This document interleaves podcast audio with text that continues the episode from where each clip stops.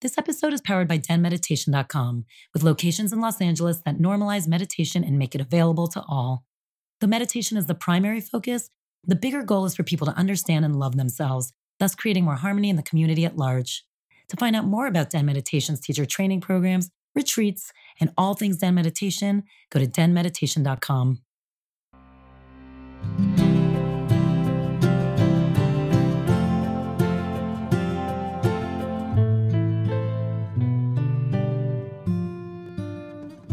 Welcome to Den Talks podcast. This is Tal. I'm your host, and I am the founder of Den Meditation. This is a really cool episode. It's a little bit longer than usual, but I love it. We've got Luke Story on, who actually has his own very popular podcast called The Lifestylist. He is known as like the premier biohacker. He literally goes and tests all these different things to optimize his health. So, from surviving being injected with poisonous Amazonian frog venom to enduring weeks of neurofeedback meditation in an isolation chamber, can you believe that? He literally scours the earth for the most cutting edge and ancient technologies of healing and personal transformation. And obviously, we talk about that. But what I also love about this conversation is we really get into his personal stuff. He battled sobriety and has had such a journey from there. And he really gets into what his upbringing was like in his childhood and dealing with trauma. We talk about that a lot. And I think for anyone who's dealt with anything that's kind of a holdover from their past or their childhood and knows how much it can affect you, this is a phenomenal episode for you. We also get into, obviously, because we have them, what are the biohacks? What are the simple things we can all be doing every single day and just taking advantage of how to optimize our health? We also get into the ego a lot, which we all have, we can't avoid it, and discussing how to recognize it. And what's really cool about this episode, he gives you really specific moments to recognize that your ego is talking and not you. I love it. Sit back, relax. He's so easy to talk to, so interesting, so smart, so well read. There's a lot to take from this. I hope you enjoy it.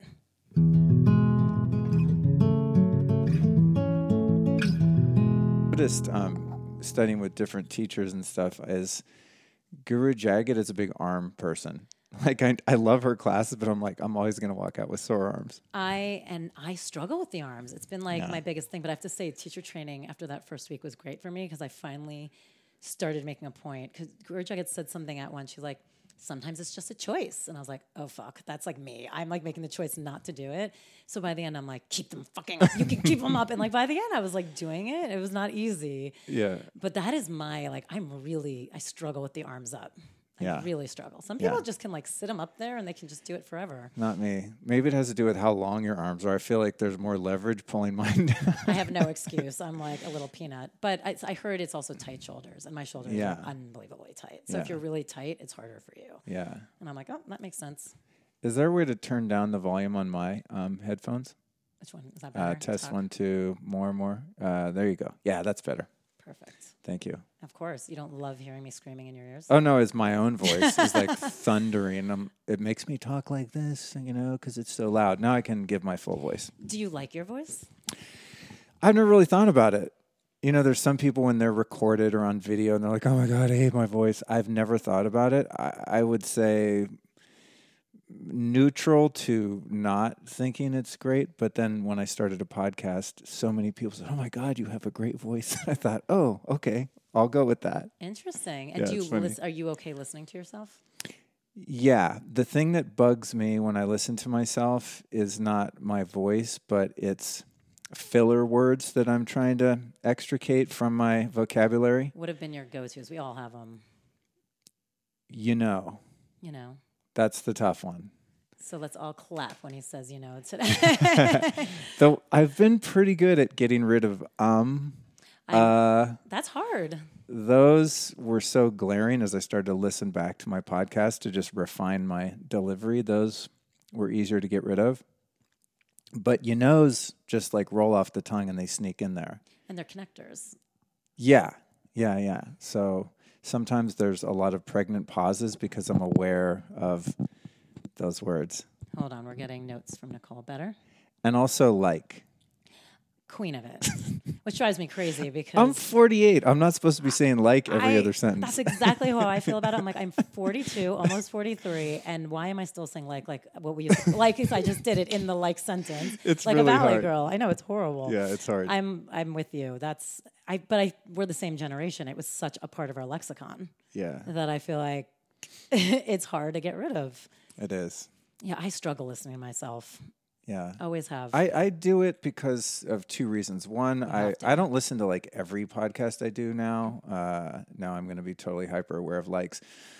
I don't listen to everyone because I just can't keep up, but I listen to probably the first year and a half every single one so I could fine tune my delivery and learn how to not over, you know, talk over the guest or just little nuances like that that I wanted to work on. But sometimes I listen because I'm not, I'm learning while the person's talking, but sometimes it's really dense. I, I interview some deeply scientific people or really esoteric spiritual teachers, and I'm there and I'm getting it, but I'm also thinking about, you know, the AV and where I want to take the conversation and, and leading it. So I'm not just a complete blank slate student. So sometimes I go back to actually like- learn That's amazing. from the guest. Yeah. I've done that on a few too. Where I'm like, I remember like really digging that conversation, and then I'll actually listen to it as a listener, and it's so nice because I'm like, I'm like, oh yeah, this is why I liked it. There's so many gems from this person that now I can like actually sit with. Yeah, totally. Yeah, I just interviewed this guy, Miles Neale, in New York. What a name! Yeah, a Buddhist teacher and a psychiatrist. And it was one of those conversations. It was about two hours. And during the conversation, I was just sitting there going, I can't believe I do this for a living. Like this, this guy is so amazing. It's one of the just the most inspiring conversations I've ever had in my life, let alone on a podcast. Have you ever been stumped? You know, uh, sometimes every once in a while, I'll interview someone who has a shtick and they just are automated. And I feel like I can't break through to the real person. Mm-hmm. And I don't like that just because I don't think it's going to be a very good episode. You can feel the difference. Yeah. Some sometimes people it's I don't know if they're guarded. It's like they're just like, "Oh, cool, yeah, it's an interview. I'm in interview mode." But my interviews to me aren't interviews, they're a conversation. Conversations.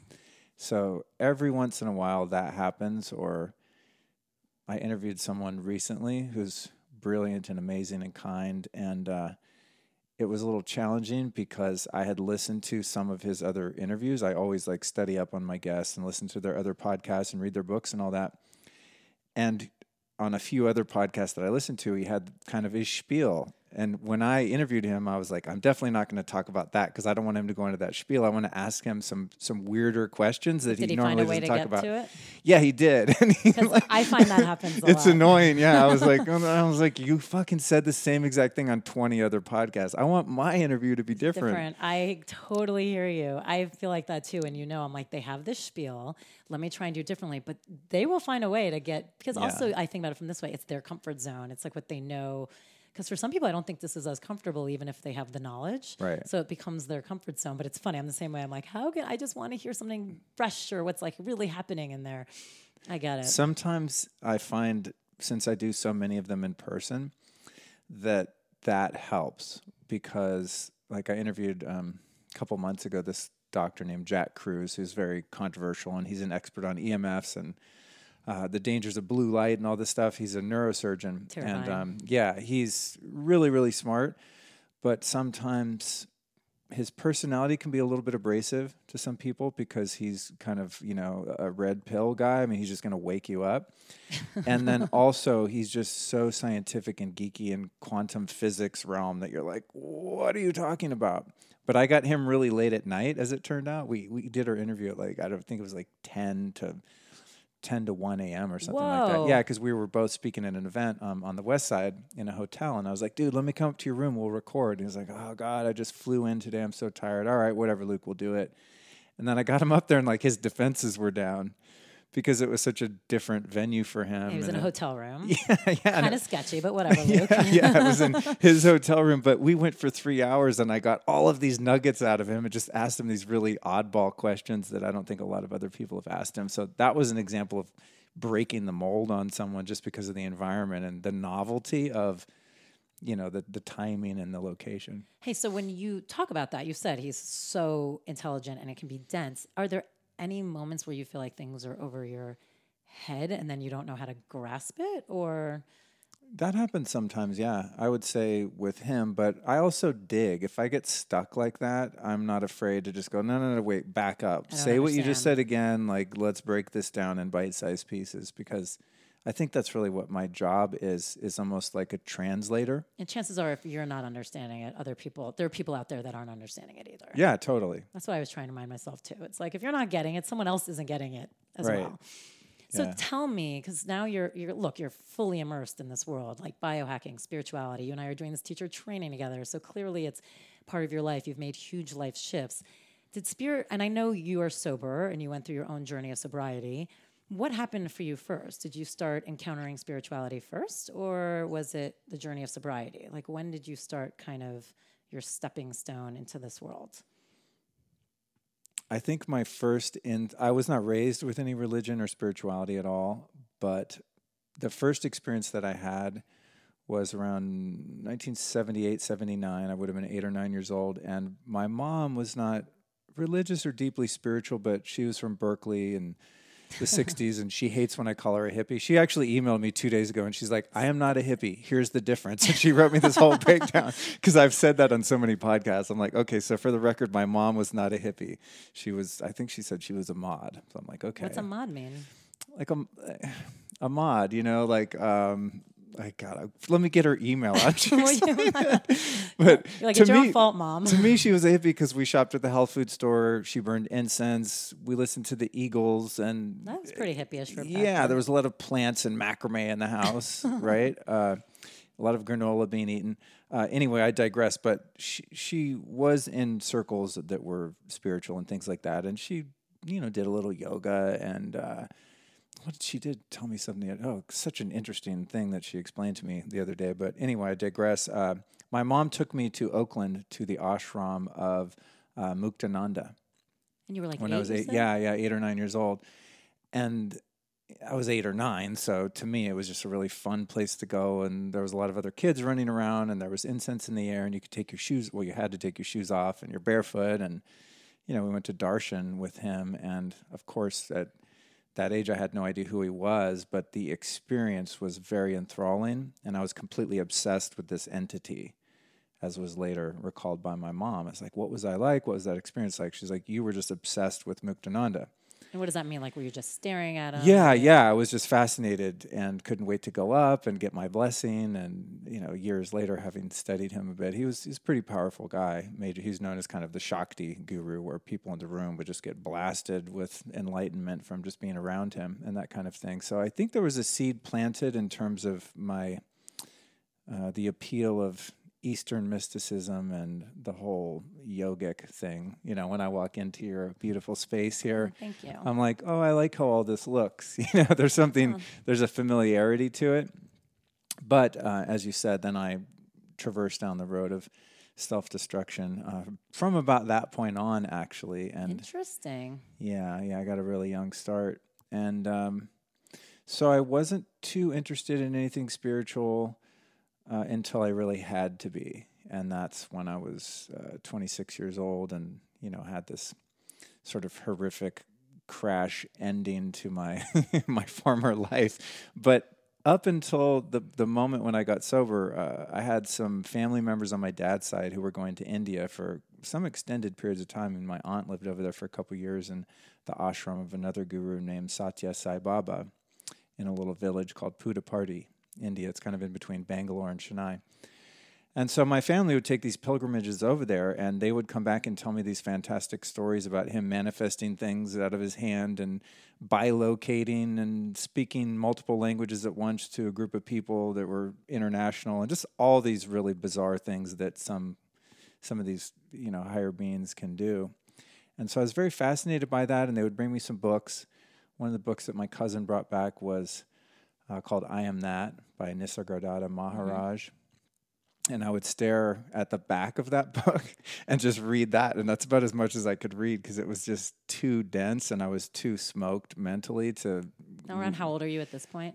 23, 24, 25, like right before I turned 26. So I, I started, the moral of the story is I started to get a sense that there was validity to spirituality and that it could be found somewhere in the East, um, more so than, you know, in a Christian sense and church and things like that. But it's so interesting because you say you were raised without religion and spirituality, but yet you've already said so many experiences that most people would never have had or come close to until they sought it out, whether it be college or a, you know what I mean? Right, that's interesting. Like yeah. you've already, you're like the fact that you're eight years old running around this ashram. Like, do you remember? Like, if you really think about it, do you remember any moments of like, even let's talk about your mom because you say your mom was kind of a mod, um, which like moments of how she would react to certain things. And now you're like, hey, that actually was kind of a spiritual point of view that you might not have realized was spiritual or something that's being put on you, but like she was living from that place.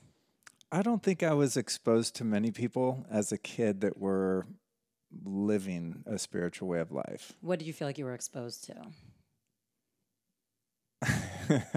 he wanted to say like, no, I'm just kidding. no, I'm just I'm thinking about I'm I'm super transparent and I talk about everything, but there have been a few situations in which I've implicated other people that It's like gotten you in more privacy and, and anonymity. Understood. Um, so, you know, I sometimes have to just choose my words wisely. Absolutely.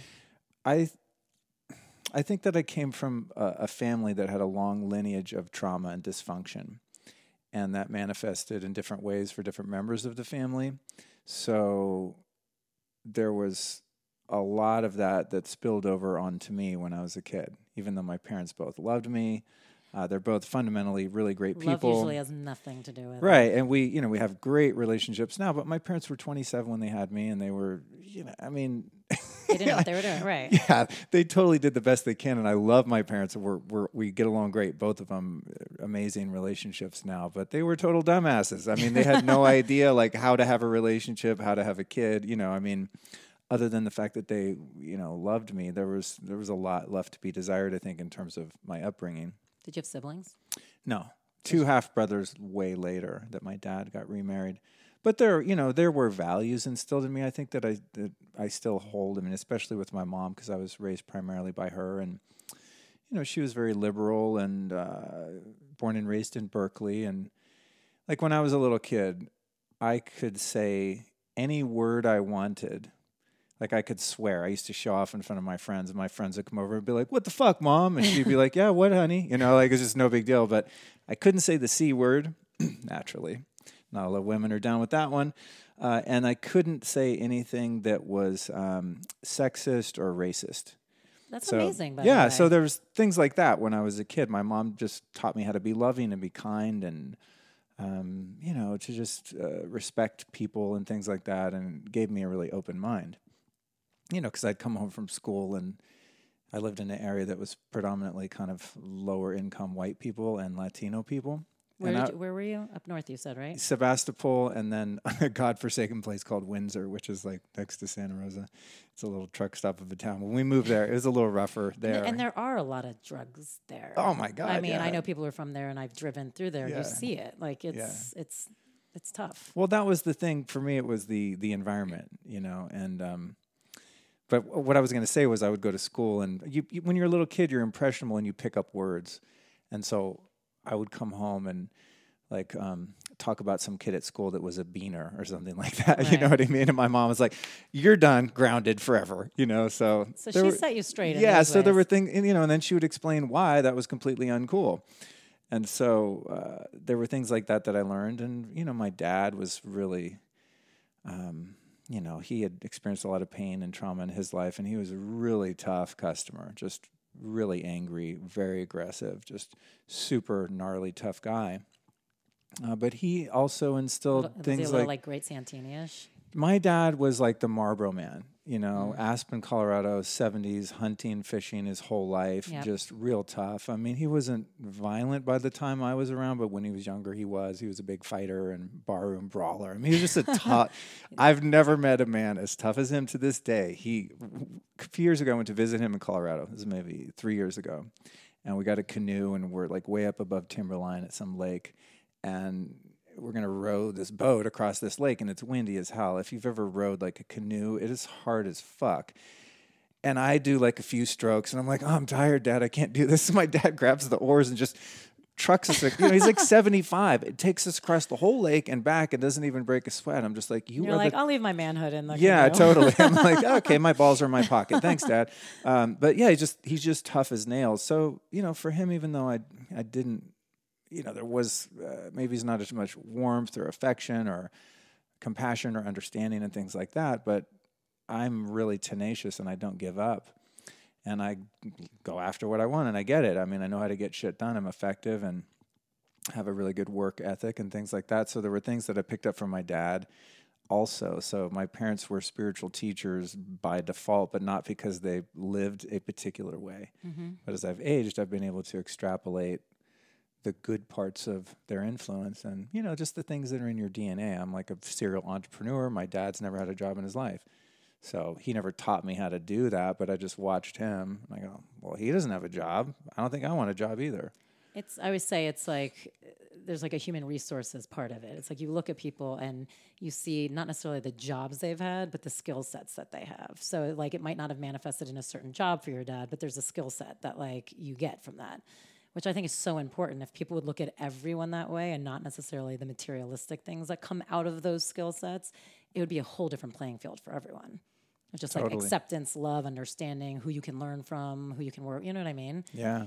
But so with your parents, were when they divorced, how old were you when they divorced? I think I was three. So you were young. Yeah. Yeah. Did we lived close, or did we lived in Aspen? My mom was from California, went to Colorado, met my dad. They got married. We lived in Aspen. I think we lived there for a couple more years after they got divorced, and then we moved to Concord, California, in the East Bay. Uh, I think when I was around five or so. And all of you, are just your mom and you? Me and my mom. And then yeah, and my dad lived there. Colorado. Yeah, so I grew up with the divorced parents, dad in Colorado, mom in California, and then when I was 13, I got sent to live with my dad because I was too unruly for my mom to handle.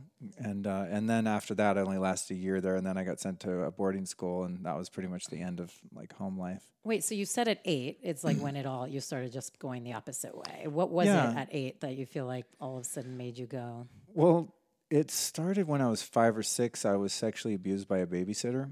Ay. And um, yeah, a great gift, you know. Did your mom know? no, she didn't know until many years later. I didn't tell anyone until I was about 14 when I was at this kind of cult therapy boarding school and then all that stuff came out. But yeah, that's when Were um, you did you know? Like I know that's a stupid question, yeah, but yeah. I mean like how aware uh, were you? Oh, I knew that, that it, it wasn't supposed to happen. Yeah. It wasn't particularly overtly traumatic. You know, no one was like mean to me or I didn't get raped or something like that, but it was highly inappropriate. Well, I mean, of course, and, it's uh, still traumatic. Yeah, and so you know that really like you didn't block anything out. It's like you were aware and then just keeping yeah, totally, yeah. And and from that point on, I just short circuited. You know, I mean, it was so damaging to my psyche that I just completely kind of went off the reservation at that point and yeah i started vandalizing and lighting fires and reading porno angry. magazines and smoking cigarettes. I mean, I'm like six, seven years old. I'm already like getting kicked out of school, and it was very apparent that there was a. But your mom has no clue because she doesn't know that happened. She just all of a sudden sees you completely acting out. Yeah. That must have been also really hard for her to be like, what the fuck's happening? Yeah, totally. Totally, for sure. And yeah. you're too young to put the pieces together. Yeah. You know, it's interesting too. I, I didn't you know, it's funny how these things happen, and later on you unpack them as an adult, and you think, "Oh, I've dealt with that," you know, because I mean, I've done so much therapy and personal development work and spirituality around that that I could freely talk about it with you, and it doesn't. I'm not triggered. It does. I don't get emotional. I'm not suppressing or repressing anything. It's just, it's just a fact of life. It's something that happened in the, in the story, you know. But um, there have been times when I've looked back at that. Actually, recently I was in Costa Rica at this place called Rhythmia, and I did like four days of ayahuasca ceremony. I wanted to ask you about that. Yeah, we can get into it. But one of the things that happened during those ceremonies on one of the four nights when I had a lot of sort of cognitive awareness about different things and was able to time travel and go back in time is I really, really saw at depth how that situation had hurt me because I knew that it hurt me because I could look at my behavior and you know look at what followed in my adolescent years and my teen years and into my 20s and just the path of self-medicating slash self-destruction that I had but I really was able to see holy shit like that really really hurt me. Can I ask like what that was that gave you this other depth of perspective? Just surrendering to what that medicine does to your soul and to your brain and allowing it to take me where it wanted to go. And And what was it? Was it a vision? Was it a feeling? Was it It was just an awareness. It was yeah. an awareness. Yeah, it just kind of started from that moment on and went all through my life and reviewed and I think actually I don't think I know healed the core of so many different traumatic experiences that I've had, that one being. But in order for that to become more healed, and who knows if one ever completely heals from these types of damages, that, especially that happened before you're seven, you know, because you're in a theta state, you're very your subconscious is being filled. You know, it's like a bank account that's being filled in the first seven years. And so when you have traumatic experiences before seven, they really lock in. Yeah. And the shame is just like eh, embedded. Uh, but by going back and the sense that I got was by really, really feeling the the depth and the gravity of that situation and how bad I'd been harmed, that that was the means by which I was being healed in that moment, you know, and I, and it really did. I mean, I could feel it out as it was happening. Like, oh, I thought I really worked on this, you know. Yeah. But it's like, no, the work is going. Holy shit, that was extremely uncool. uh, and then, lightly. yeah, and then another thing that I learned about that recently that was really fascinating is I interviewed Mastin Kipp. If you ever have a chance to have him on your show, God, I, I didn't know that much about him. I, I just knew that I liked his work from what I was exposed to. Um, but he works on trauma, like that's his whole thing. And he was explaining how when you experience trauma like that as a kid, that the experience itself is traumatic, but then it's it gets compounded by you not having the ability to express it. So say Oh, yeah. Oh, say God. yeah, so say I had experienced that and my mom came home and I was like, "Mom, this is kind of weird. Guess what happened?" And then she could help me and I would have a chance to process It that would look very different. Yeah, and so the way he explained it, it made so much sense. Is that you experience these these levels of trauma that keep stacking onto the original one when you have to hold something like that, and it's a sense of um, abandonment, even though your parents didn't know and they're not trying to abandon you. You feel all alone and and um, separated. It makes it really difficult to uh, develop intimate relationships with people throughout your life because uh, you had no one safe around. Even though you might have, you didn't know that you had. So obviously, if I would have went to my parents and said, "Hey, this happened," I mean, God, they would have. But you're five. Yeah, and um, and even in that um, ceremony too, I realized, which I had never had the realization of at all. I never blamed either of my parents for it, but I really had the sense that um, as a kid, I was deeply hurt because my dad wasn't there to protect me. Yeah. It's well, because as a child, the things we expect and put on, it's a different universe for us. And then, as you just said, like as you get older, you understand how the universe really works and what people are capable of doing or not doing. But as a child, they're your parents. Like that's all you expect is them to be protecting you. And I can only imagine as a kid, and he wasn't even close; he was far away. Oh yeah, and you know when he found out about it, he expressed those feelings as well. ra- did he get rageful at all? Oh yeah, I yeah, could for imagine, sure. Especially if that's his. Both my parents. I mean, they're just horrified, you know. But I, but I had never had the experience or allowed myself to feel those feelings, and that was another thing that happened in ceremony. I was like, holy shit! It's not something I hold now. I mean, my dad and I are super close. We're he's amazing, but at some point that part had hurt too. Of course. you know and so um, yeah really interesting stuff but you know this is the stuff that we have the opportunity to work through uh, in each lifetime and that's how i look at it is this is you know your life's one long movie that goes on for thousands of years or however long and this is our souls- right now. yeah so this is this is one scene in one movie boink you know and it's a pretty uh, It's a big scene. it's a meaningful uh, plot twist, right? And then I have the opportunity to use that as a catalyst for growth and healing. And as I uh, work on those things that are not fun to talk about sometimes and not fun to face, the emotional triggers related to those also fall away. Mhm. And that's the good news about you know anyone that's gone through some uh, tough experiences like that in life. You know, especially when you're young, because your subconscious is being programmed, and so you don't know that as an adult, the rest of your life, ninety percent of your actions, ni- I'm sorry, ninety-five percent of your actions are based on subconscious programming, while only five percent is actually your will. Like, I want to be happy. I want to have a good life. I want to make a meaningful contribution. That's only 5%. The rest of it is just programs running in the background, making us do shit until those, reprogram. yeah, until those subconscious um, programs are revealed and healed. We're just going to like have that Groundhog Day situation. That's so, such an interesting way to look at it. It's also empowering because we can reveal them, we can heal them, and we can reprogram them. There's so many ways, which I'm sure we'll talk a million a million ways about it. But that is actually very an empowering way to kind of look at it. That like sometimes you're being controlled by something you don't even realize is happening. I have two questions about that from your past. Like one, how old were you when you finally told your parents? Like when did that come out? Well, I started getting in so much trouble as a kid who's experienced that would. I mean, Yeah. how do you, you know, how do you hold that? I always say, luckily for me, there were a lot of drugs in my environment where I grew up, you know, Northern California, as you said, in the 80s. Or no, that would have been the 70s and then the 80s. yeah.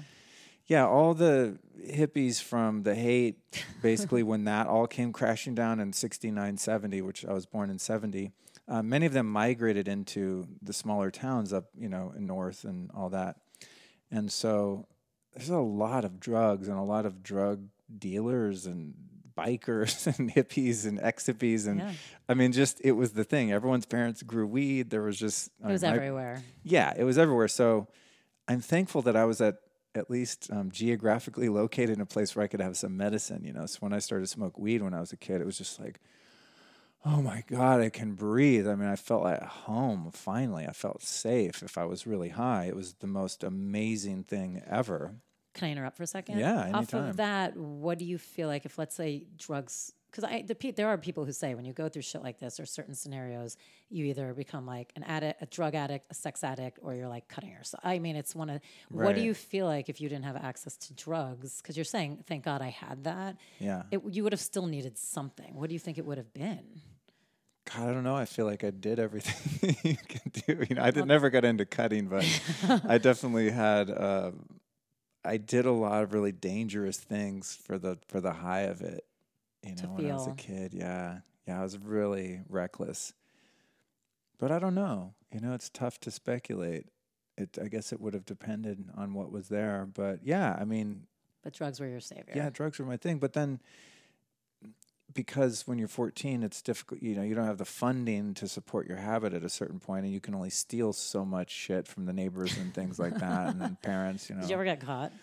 yeah, well, that's what happened when I was. Um, I used to case out all my neighbors when I was like 12. Yeah, starting at around 12, I think, and you know, everyone did drugs and around there. At least I knew the houses that did, and so yeah, I would break into all the neighbors' houses, but I would go in and I wouldn't disturb anything. I would just like take some of what they had. It wasn't Hoping like they wouldn't notice. yeah, and they didn't, you know. So it wasn't like taking their TV. I would go through their drawers and take some of their money and some of their drugs and stuff like that. And uh, and then um, I was having problems in school, uh, like always. And so my mom, she just, you know, God bless her, she had no clue how to deal with me. I was just couldn't stay in school. I was getting uh, expelled from everywhere and all that. So she sends me to live with my dad, and he was ill equipped to take care of a drug addicted 13 year old. And so shortly after I got sent out to my dad's, um, he invited me to go one day uh, up into the high country and go horseback riding with he, with he and his girlfriend or a date or something. And I played sick because I had no drugs and I was like freaking out. And so he leaves, and a buddy of mine comes over, and we go and case out the neighborhood, like I had explained. And we were like sneaking behind these houses, and we saw some weed growing on someone's back porch, like behind a screen, you know, like a little greenhouse kind of thing. We're like, oh, they have weed. So we went and broke into that house and you know just went through all their stuff and we couldn't find any weed but we just stole a bunch of booze and like cameras and fireworks and just shit that a 13 year old would get off on. And uh, so we we went in and we did one round and then we carried as much shit as we could back to my house which is a few houses away and then we went in the garage and stored it all in there and then we had some brandy and stuff that we had stolen and apparently Brandy. got pretty shit that 13 year olds are drinking brandy. apparently we got pretty shit faced because we were like America's dumbest criminals. Then we went back to the house to get the second load of stuff, which we had like compiled into this, you know, um, You just left it in a pile. yeah, in the living room. Yeah, because we found everything we wanted and we just, you know, it was like a little interior garage sale kind of vibe. And then when we went back, the people came home when we were inside the house. Oh. you want to talk about like your heart beating out of Oh your chest? Oh my God. That was one of the scariest experiences of my life because you don't you don't know if they're badass. Yeah, Like, are they the gonna beat person the fuck out the of person you, that or- come home comes home could be badass and really fuck you up. Uh, fortunately for me, it was like a little skinny hippie, and he um, that was the funniest thing. They had like okay, they had two front doors on this porch, And so I heard them coming in the front door. So I opened this door and I thought it was a closet and I was going to hide in there. When I opened the door, it was facing them. I'm like, Oh my God.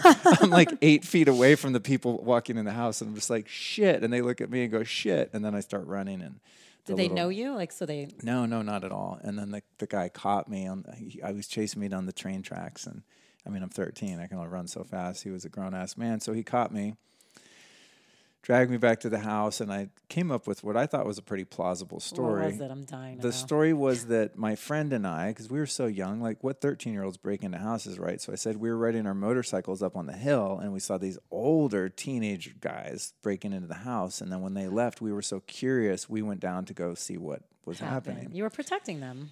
Yeah, exactly. and he was like, "Yeah, okay, tell that to the cops." And then the cops came and got me and took me to the Pitkin County Jail in Aspen, and Pitkin.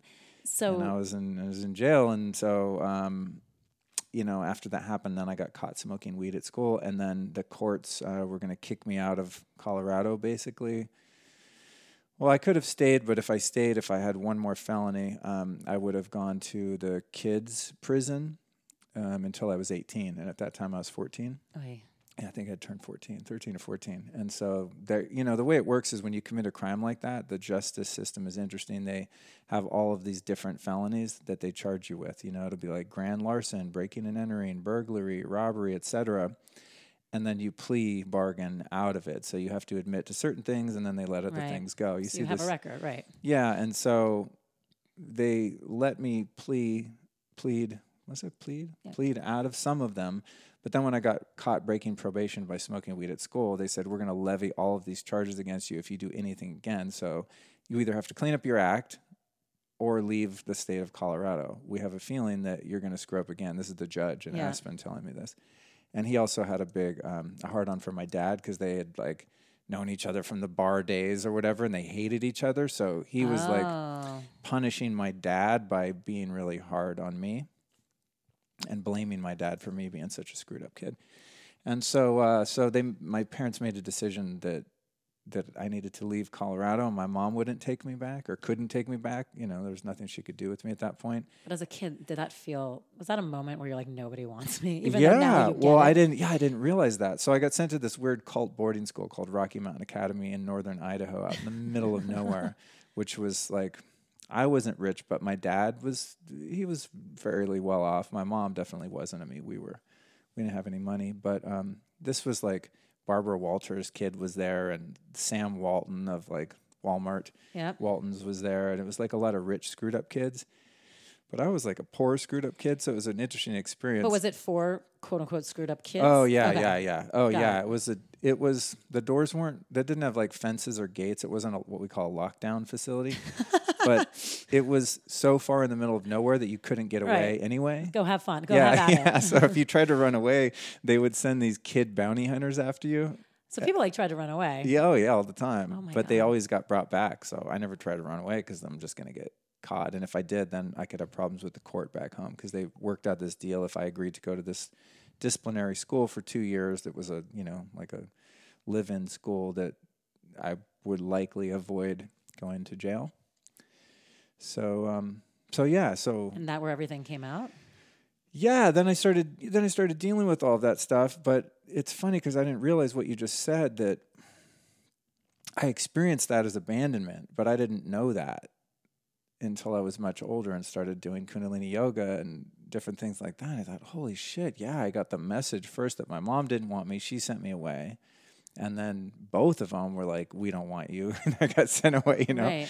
But at the time, I was just terrified because I didn't want to be alone at some weird school out in the snow. I mean, it was freezing out there. Um, and so, but that, you know, thankfully, that school is controversial as it was. There's Facebook groups that are like not the alumni of Rocky Mountain Academy, but survivors of Rocky Mountain Academy. There's a whole thing with it, which we don't have time to go into, but there was a lot of pretty controversial practices and modalities of therapy and things like that that they used, which I think was not great for some kids. But to me, it was a really um, positive experience because I got off drugs and I learned that stealing is wrong, and you know I got some semblance of self esteem and things like that. They would do these things like wilderness challenges where they go send you off for three days in the mountains by yourself, and you have to build a snow cave, and they just leave you out there in the dark. And Jesus, like the military. yeah, there was elements of that, like wilderness, you know, experience stuff for they do for you know wayward kids, and there was a lot of that. But it was a Was there positive. like a lot of therapy too? oh my god, Yeah. five days a week group therapy. Yeah, Now, at this point, like with your abuse, was it, were you, a, I, this is such a stupid question, I know, but like, I guess my question is how aware of you, how aware of it were you? Or was it, you know what I mean? Like, was it something you thought about all the time, or was it something, it was affecting every moment of your life, but you didn't quite, you weren't putting the pieces together? No, Is- I think that- I was. you know I think I'm was asking? pretty aware, and I th- I think that a lot of the shame that I experienced was a direct result, and I was aware of why I was ashamed. So the first know? time it came out of your mouth, was that there at school? Do you Yeah, remember your, how yeah. was that the weirdest feeling to actually say the words? I don't remember the moment, but I don't think so because most of the kids that were there had had similar experiences, and it was really common for these types of things to be talked about, and it was worked into the curriculum. There were all these different workshops where they would use uh, sleep deprivation. Oh my God. to yeah they'd keep you awake for 24 36 72 hours and these to make you more vulnerable. yeah and to make you you know uh, programmable but in a positive sense they would like do sleep deprivation to teach you the importance of love and Right. you know like they they were well intentioned but um there were all of these different exercises where you had to share at a group level all of these things that had happened to you and everything you were ashamed of and i think they had the right idea they were pulling practices from all of these different areas of pop psychology and est and all sorts of things that they had been into Well, probably for you, just to hear other stories was probably helpful for you to just share your own. Yeah yeah totally 'Cause, like your whole thing was like, I'm alone. I don't know what to say. And then, yeah, and some people had had it much worse than I in terms of just you know the, Right. the mechanics of the physical experiences they've had and things like that. I mean, there's all sorts of young girls that have been violently raped yeah, and sure. all sorts of gnarly shit. Where I kind of had the sense like, wow, I didn't have it that bad Right. uh, at the time, but it definitely was was um, you know a relief to be able to share that. But unfortunately, within the programming at that school, they had no awareness or attention on the phenomenon of addiction or alcoholism. So I only got the moral understanding that it's not good for you to do drugs, you know, but I didn't know that I was already like a bona fide addict at that point. So when I got out when I was 16, I knew that I wasn't supposed to do drugs, but I didn't know that like no, you really can't even take one hit off a joint or have one beer Right. or you're going to be fucked and that's exactly what happened. The first time I smoked weed, it was like it was I mean it was like catching a fever or something. I just immediately Got started back. doing acid, doing coke, drinking every day. I just went completely nuts from day 1. And so It's amazing that you're here. And you moved out to LA. You were going Yeah. nuts and crazy. And then I moved to LA when I was when I was 19. Yeah, I moved to um and were you like you were doing well though, right? I mean, career wise or no? no, no, I had no career. My career was dealing drugs. Yeah, I was pretty good at it. I was gonna say, but you were making money. Yeah, I was. I think I was use, using a lot of my profits. But yeah, I moved to um, actually right on uh, off of Highland, where it was Golden Bridge, and now it's Wanderlust. Yeah. I lived on um, McCadden and De Longpre Oh, right yeah, there yeah. in a little craftsman house, and I moved in with a couple girls. They were like thirty, and oh, I mean, it was an amazing time. I mean, Hollywood Did in you the see 90s. that article that just went out? What article was that that just went out about partying in the '90s in Hollywood? Where was it? Was oh, it? I'd like to see that. I'll forward it to you. I was like, holy crap, this is a trip down memory lane. It was like, because the point of the article was more social media. And it mm-hmm. was about how social media has just fucked up nightlife in LA because before it would be like everyone famous would just go out and be out, and that was their moment to escape. And very few people have pictures of it or records of it because you could just be there. Now it's like you, no one famous and stuff can do that. So it's just changed nightlife in general. So going through all the stories of all these famous people and where they hung out and what they did, you're gonna die because you're gonna be like, oh my god, I remember those nights at that club. Those ni-. like, it's such a trip down memory lane if you're our I would- age and we're yeah. partying in Los Angeles. I would like to see that. I'll yeah. forward it to you. Yeah, it, w- I mean, it was a fun time because I was free of any uh, confines. I had no rules. Um, you know, all my friends that I started to make in Hollywood were older. Everyone played in bands. I started hanging around with all these musicians that I had, you know, had posters on my wall of them when I was in high school. Right. And, you know, I was like, this is fucking awesome. All these, all the I was popular with the girls. I was young and cute, and I was having a lot of fun. But like within two weeks, I did heroin, and within probably six months, I started doing crack, and so mm, it's pretty tough to win What with with those recipe the recipes that I was mixing. You know, it never ends well when you start delving into that stuff. A little weed, a few beers is one thing, but like you know, um, I think you know it's just I was playing music and when I moved to Hollywood, my dream was just to hang around musicians. I didn't have enough self worth to think that I could ever do it myself. And then I met uh, this guy, uh, Rane, who's one of my old dear buddies, and he was from Finland. He played in this band called Smack that was like one of my favorite bands. And so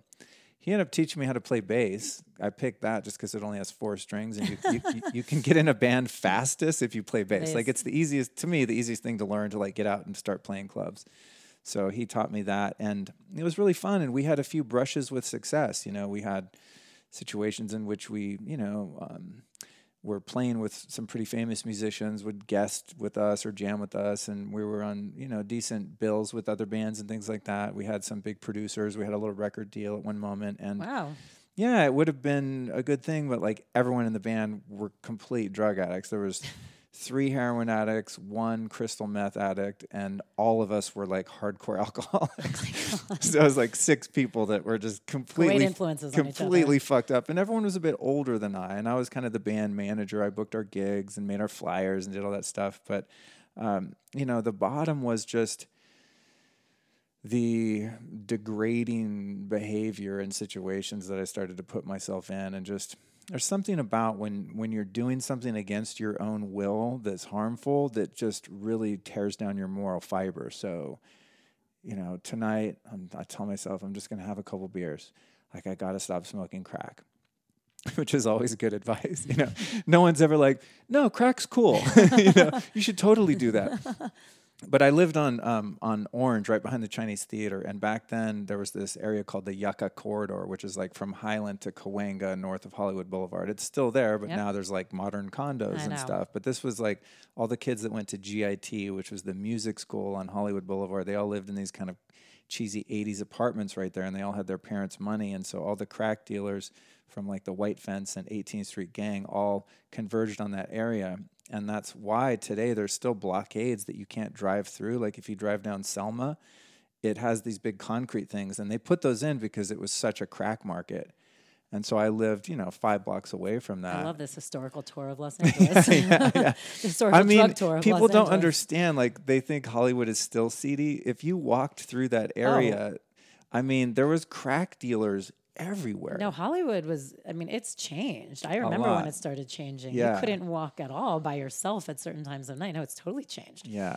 So the you know hitting bottom was just progressively finding myself out at nine in the morning, walking up Highland and Franklin and hanging out with my homeless buddies because they're the ones that have the one crack pipe between us. And I mean, I'm just like, who the fuck am I? I was dressing. I would dress like a homeless person so I didn't get mugged and carry around a hot coffee. That was my self defense at getting robbed. And you know, it's like, dude, it's hard to be repeating that kind of behavior and justify it. No, man, I'm just partying. Like, there's no denial that will get you to think that that's a winning life uh, strategy. So, you know what I mean? but you brought yourself to rehab, correct? yeah, my mom um, helped me get in once I called her. Yeah. But I mean, I guess what I'm like so in, intrigued by is that's like a shit ton of self awareness for someone who's doing that many drugs. Well, you know, I I always had this I think from going to that boarding school, I had this small seed of love for myself that was really really small. But I knew on some level that I wasn't supposed to be living my life like that. And even when I was in the thralls of addiction, I knew that I was fucking up because I had been sober from 14 to 16 and I was I was already full blown by the time I was 14. I mean I was out of control. And I got sober, so it was almost like at 16 I relapsed and and relapsed for 10 years until I was 26 and I kind of knew that I was relapsed and I didn't have the words for it. I'd never been like in recovery or anything like that, or like in a 12 step program. I just knew like, mm, you're not really supposed to be a crackhead or a heroin addict. This is not a good look. But I couldn't get out of it. And that was fine. As It's like this when you're an addict, as long as the relief is there, if you're getting the anesthesia, right. you're willing to pay the price and the consequences right. loss of family, loss of friends, you're unemployable, physical problems, illness, like because that moment of relief takes care of it all does, that. Yeah, shit. it does, it's worth it. Right. You know, it's like you could literally like have a scale, and the benefits of getting medicated outweigh any of the detriments of your behavior. But there's a also certain because getting medicated takes care of any negative feelings you're going to have. yeah, yeah totally. But it's true. It's like. But then there's a certain point where the consequences or the side effects of that coping mechanism start to heavily outweigh the benefits, and you don't have to be a rocket scientist at a certain point to go, hmm, wow, I'm really getting you know the short end of the stick here. This is like very few benefits, and the the consequences are getting pretty dramatic. So the really the bottom for me, it wasn't like you know I got thrown in jail or I got beat up or lost the apartment or tried to kill myself or anything like that. It was just the self hatred and the shame Ugh, was awful. just yeah. I mean just you know, walking around at nine in the morning, having been up all night smoking crack and like having people see you that you know, and you're like, fuck, I'm dressed like a homeless person right now. I'm walking around with a coffee to throw on people to try to rob me. Like, this sucks. This is not feeling good. So it was just, you know, and then the band breaking up and losing the record deal and all those things started to fall apart. But it was, it wasn't like a single event. It was this feeling like I'm going 100 miles an hour and I'm I see that brick wall that we're looking at right there and it's getting closer and closer and closer and closer and I know that I'm going to die or that something really bad is going to happen because I started to get much more reckless with legalities. But you didn't want like that, that, to happen. No, because there was which that. Which is good though, because some people don't care.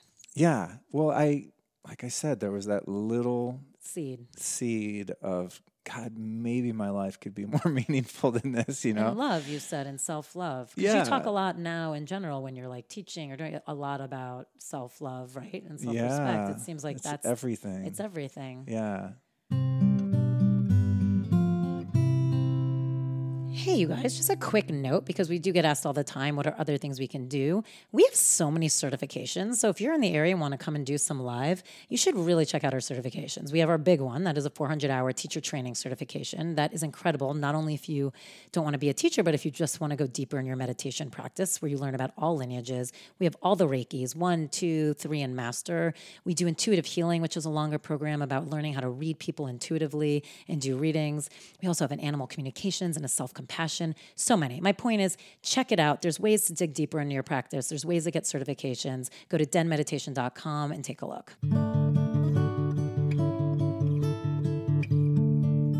Hey guys, our next Den Talks Live is this Thursday. Come join us. It's going to be at Den LaBrea at 7.30 p.m. It's female bosses, and we've got some amazing women for you. Kirby Bumpus of Sweet Green, Tracy Pakosta, president of NBC Universal Entertainment, Sarah Gibson Tuttle, CEO and founder of Olive and June, and Sophie Chiche, CEO and founder of Shape House. I promise you it's going to be fun, like usual Q&A, fun takeaways, wine and cheese. Hope to see you there. Just go to dentalkspodcast.com to reserve your spot thank you Hey, sorry for the interruption, but a little plug for one of our retreats coming up this May. We always are asked, how can I deepen my practice? How can I participate with you guys when I can't come to class? This is an Ojai. Please come. It's May 9th through May 12th. It is a silent retreat. It is with Heather Prete. So if you haven't listened to her episode, please go find it. She is our senior mindfulness teacher. She is incredible. These silent retreats are life changing. I promise you amazing breakthroughs. It's incredible. So go to denretreats.com. Again, it's our silent retreat in Ojai, May 9th through May 12th. Don't miss it. But you know, it's funny. I realized a couple years ago because I've I've never been big on like plant medicine, psychedelics, and stuff. I mean, I guess because I've been sober, I'm like, ah, oh, that's fine for other people. But I've you know, I did that shit in the '90s. I used to go see the Grateful Dead all the time and do tons of acid. very good story, by the way. oh yeah. Oh, oh good. Okay, hold that. I want to hear it. so, um, it was never my thing, but I realized, you know, did I, I thought about, did I ever get any benefit out of psychedelics? And there was definitely one point the first time I took acid where I had an awareness of myself and the cosmos and what, it's too long to explain, but there was a aha moment that was more just like, wow, bro, look at the colors. But then there was one night when I took, I used to sell mushrooms. That was one thing I did for a living. So I had, you know, just five pound bags of mushrooms. And one night I took a bunch of them. and, um, and I had, uh, this at that apartment building behind the Chinese theater, which was called Disgraceland, and that's what we named it because it was just full of vagrants and addicts. Disgraceland. And, oh, it was just oh my god, this this walls could talk in that fucking building. but anyway, I'm in Disgraceland, high as shit on shrooms, and I'm with my friend, and we're supposed to be partying and drinking beers and hanging out and playing music, and I just start bawling, and I start crying, and I cried for hours, and I was like, dude, I have to get sober. I can't do this. I can't do this. Oh my god and the mushrooms gave me the awareness that I was about to it was not I was not going to be around very long and I was certainly not going to accomplish anything in my life and and that actually was a catalyst and that was a few more months before I finally like all right I'm checking myself in rehab but I, I do give credit to that one mushroom trip as um, an enlightening experience that helped me to see outside of myself and zoom out and objectively see me and my little pathetic life and how many people I was hurting and how hurt I was and that I was in such a dead end trajectory that that did um, act as a catalyst for me to just so stop all that interesting shit. because we've talked to a few people obviously who've gone through sobriety and a lot of times there's that moment like we had Biet Simkin on here who's amazing and she talked about the same thing. She was like passed out on her floor. I might be saying this story incorrectly, but she was like literally above herself looking down. And it was the same thing. She's like, what she all of a sudden saw was a total fucking addict who she's like had no future, was gonna die. Like she saw it from an outside point of view as well. And that's what allowed her to like change things. So interesting Yeah. that it almost like something has to happen to have you look inside from the outside. Yeah, I think it happens like that when you the veil of uh, denial and delusion gets pierced, Yeah. and you can one day you just look at yourself in the mirror and you're like, "Oh my god, I'm a fucking loser," you know. Whereas before that, if people like, "Hey, maybe you should you know sober up, or maybe you shouldn't drink so much or do drugs," like, "Fuck you, man, I know what I'm doing." But you isn't it- know, it's just like there's a there's a defiance and an arrogance to um, to a lot of addicts and alcoholics. You know, I mean, if you watch a show like Intervention, right? I used Yeah, to love watching that show because you're just like, dude, can't you see And what a can't. what a jerk you are? The you know the whole family loves them, and you're destroying the whole family. You're just like, what, bro? I do what I want, and you're like, ah, I know. because they haven't had that moment of you know objectivity on their own experience and i think it does take that where there's just one it can just be like a millisecond of a moment where you're like oh shit i see myself And it's interesting because you said it also in a way. Not only do you see yourself, you saw the, the negative parts and you accepted it. Because we talk a lot about that here too. How that's just life in general. Like when Yeah. you can accept yourself for its entirety, whatever that is, for the good parts and the bad parts, and knowing you're working on these things and you love these things and you can embrace both equally. Is when things start to flow for you. So it's like interesting that it starts even there with like addiction. It's like if you can just start accepting, like, this is part of me and it might not be the best part of me, but it's part of me and that's okay because you can change it eventually as you go through the work. I know it's not easy, but like it seems like self acceptance is a huge key to that too. yeah i mean that's been for the past is 22 years uh, on february 15th just last, last yeah last week or Yeah. so and it you know the same phenomenon has happened with anything that's present in my life that's not serving me so my relationship to money to intimate relationships to sexuality um, just negative emotions that persist be, being in fear and anxiety and worry or uh, being angry and hostile and impatient and anything within me that I've wanted to get rid of or stop starts with that little like, oh shit, I'm doing that. Oh shit, that's me. And it's there's this sort of tough moment where you have to really accept that that's where you are, even though you would like to be past that, but you're not. Yep. And that's a beautiful place to be. Is that moment of um, self honesty and self awareness? Because within that there is a modicum of humility and that's all you really need to affect change is just to go okay i'm i see where i am in space and time and in my own development and you know a lot of people think of humility as like not acknowledging your gifts and your good qualities too which to me is what humility is all about. It's going, you know, you say like, "Hey, Luke, nice shirt." I go, "Yeah, thanks. It's fucking dope, right?"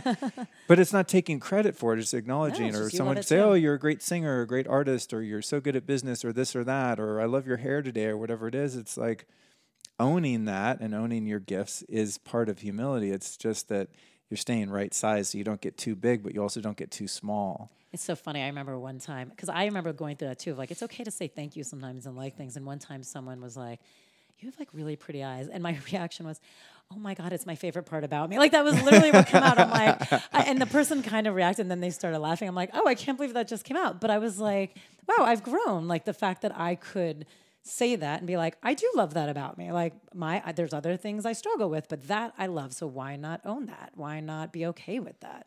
Yeah. Yeah, when it when it comes to overcoming an addiction or a bad habit or character defect whatever, the f- very first thing that's necessary is to have that awareness and just to see that it's a problem. And I think why that works is because you have humility. And when you have hum- humility, it opens your mind to the possibilities that maybe maybe I could be another way. Maybe I could evolve past this, or maybe even just in the beginning, the acknowledgement that it would serve me and the people that I relate with um, to work through this. What's something recent? Do you feel like you've had that moment? Like you were saying, whether it's a relationship with money or a career or love or rela- like what is something recent that all of a sudden you've been like, oh fuck, like I'm doing that. I need to change that. oh my god. Oh, there's so many. I mean i'm in such a fun place right now. I've had just oh, so many things open up and so many things change for me um, that are meaningful but i'll start like maybe it's about three years ago i started to have all these problems around money where you know i'm paying all this interest in credit cards. I used to be a fashion stylist and I'm not blaming my career, but it definitely for someone that's like had a lot of vagueness around money and just ah whatever, just spend it, who cares? Run up the credit cards. Like I just have never had a budget, never balanced a checkbook.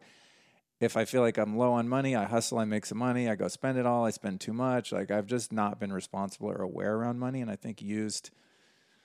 I mean, to get a little deeper psychologically, used shopping and buying things as a high, and then it's this negative feedback loop of then feeling guilty and afraid because I spent that money that I wasn't supposed to. It's been like a habit through my whole life. And three years ago or so, uh, I realized I was like a hundred thousand dollars in credit card debt. I never looked at the fucking statements. I mean, I always, I've always had good credit. Like I always pay my bills, but I would look at the interest and it would be like three hundred fifty dollars this month, and I'm like, ouch, ouch. It's this really painful realization. At one point, I was paying thousand dollars a month in just interest. Right. And that went on for years. But when you're a fashion stylist, the way that that works is you use all of your your credit cards, which is why I had like a big line of credit, and then you pay for you know the wardrobe expenses and stuff, and then your client reimburses you. So if it was just left up to me, I probably wouldn't have stacked up that much debt. But what would happen was I would get reimbursed by a client, and then I would just put that money in my checking account, and then and not pay the credit card. yeah, and I'd have like I'm like, oh, sick! I have 25 grand in the bank. Someone would be like, hey, want to go to Brazil? I'm like, fuck yeah, let's go. you know, I got money. No, you don't have money, dude. So it's just a lot of confusion and vagueness mm-hmm. around money and fear of numbers and math and banks and taxes and all that stuff. And so, as I started to become more kind of emotionally and mentally sober and not wanting clutter like that in my life or any ambiguity or vagueness about anything, uh, I started to really have to face the money stuff. And so three years ago, I started working on paying off my debt, and I paid all that off last year and have not since um, ever bought something that I don't have money for. I cut up all my credit cards, paid all that shit off. Do you have credit cards now? Do you use credit cards? I have two or- Mm-hmm. business cards. I have a business called School of Style that's a fashion school for stylists, and we have a JetBlue mileage card. And then for my own business, the podcast and stuff, I have another one. But other than that, I only pay cash. Um, and so that's been very freeing to just, I don't know, to your average person, they're like, uh, duh, of course you don't have debt. Like my dad, he's never been in debt in his life. I remember years ago, he was really annoyed. He's been in real estate and stuff. And um, he was really annoyed because he had to take a loan out for this one property. And I was like, well, that's how people buy properties. He's like, uh, not if you're smart. You pay cash for everything. Fuck interest. And my dad's been that way his whole life. My mom never been in debt. It's always really been good at budgeting money. I'm like, where did I get this fucked up money gene? That's interesting. Yeah, but it was, you know, deep, digging deeper into it, there was a lot of like self sabotage and just weird, you know, not really conscious motives behind all of that stuff. So as I really started caring about my life and my sense of well-being and loving myself more, that started to become glaringly obvious. It's like, wait, I'm sober all these years. I'm working on myself spiritually. Why is this? This is a spiritual lesson. And so what I what I started to see was that this currency of money is a spiritual principle, right? Whether it comes in the form of a dollar bill or, you know, a Yeah. a couple thousand years ago a fucking goat or whatever that's your currency and that's you know a monetary value that the universe or god has bestowed upon you and you're the steward of those resources and it's like it's just it's a spiritual principle that you don't borrow anything that you can't pay for including charging something on your credit card that you don't have the money for it's just you're breaking a universal law and there's a price to pay in terms of the confusion and the, the discomfort that comes along with living in debt to someone or to the universe. It's funny. You just said something about a being a steward, and also you said something earlier about you know in being humble. Like these are just the things you have, and uh, you know a lot. Like in Kundalini, we study Kundalini together, and then Reiki. I mean, so many anything usually in the spiritual world. It's always like we are the vessel. So like it's okay to love what you're doing, but that's the difference of humility. It's not taking credit for it because it's not necessarily you. It's coming from Totally. a higher power. But it's interesting because Totally. you've alluded to it a few times. Do you feel like a you live that way? Do you act on it, and when do you feel like that clicked in for you? If you do live that way, Well, you know, it really is from it's it's I always laugh when you talk about the word humility because it's almost as if it's one of those principles that if you talk about it and try to explain what you know about it, you're not humble, you Right, know, right, right, right. in a sense. But it's just a joke. Like I always say, like, you know, I'd talk I'd give my talk on humility, You're but like I'm super humble. Yeah, but I'm I'm probably the most humble person in the room. So like, but uh, no, it's you know, it's acknowledging.